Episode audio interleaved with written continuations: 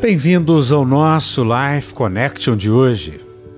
Efésios capítulo 1, versículo 17 e 18 nos diz: Eu sempre oro para que Deus, de nosso Senhor Jesus Cristo, o Pai da glória, vos conceda espírito de sabedoria e revelação, de discernimento de mistérios e de segredos, no pleno, profundo e íntimo conhecimento dele, tendo iluminados e inundados de luz os olhos do vosso coração, para saberdes e entenderdes qual é a esperança do seu chamamento, qual a riqueza da glória da sua herança nos santos, os seus separados.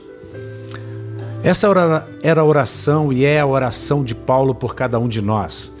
E essa deve ser também a nossa oração hoje orarmos para que as pessoas possam conhecer a Jesus Cristo, o Pai da Glória.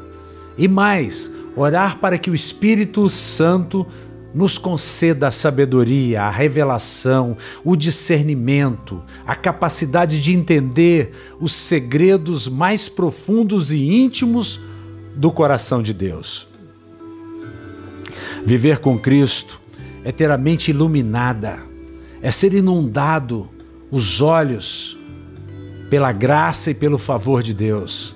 E quando então temos essa experiência pessoal, íntima com Jesus, então nós passamos a saber, entender qual a esperança do nosso chamamento, qual a riqueza da nossa glória, a glória de que somos santos, ou seja, separados para Deus.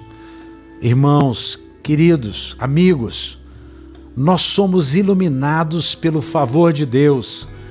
Nós temos a mente auxiliada pelo Espírito de Deus.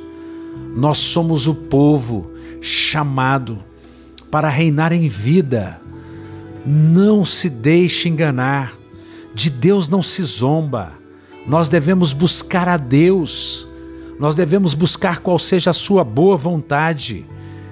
Olhe, não seja uma pessoa preconceituosa. Ame, ame qualquer um. Ame todo aquele que está perdido, aquele que não pensa como você pensa. Porque essa é a vontade de Deus. Viver como Cristo viveu, andar como Cristo andou, sentir o que Cristo sentiu é o nosso propósito, é o nosso legado, é a verdadeira religião. Amar a Cristo e fazer a sua vontade. Que você pense nisso. Um beijo grande no coração. Até o próximo encontro.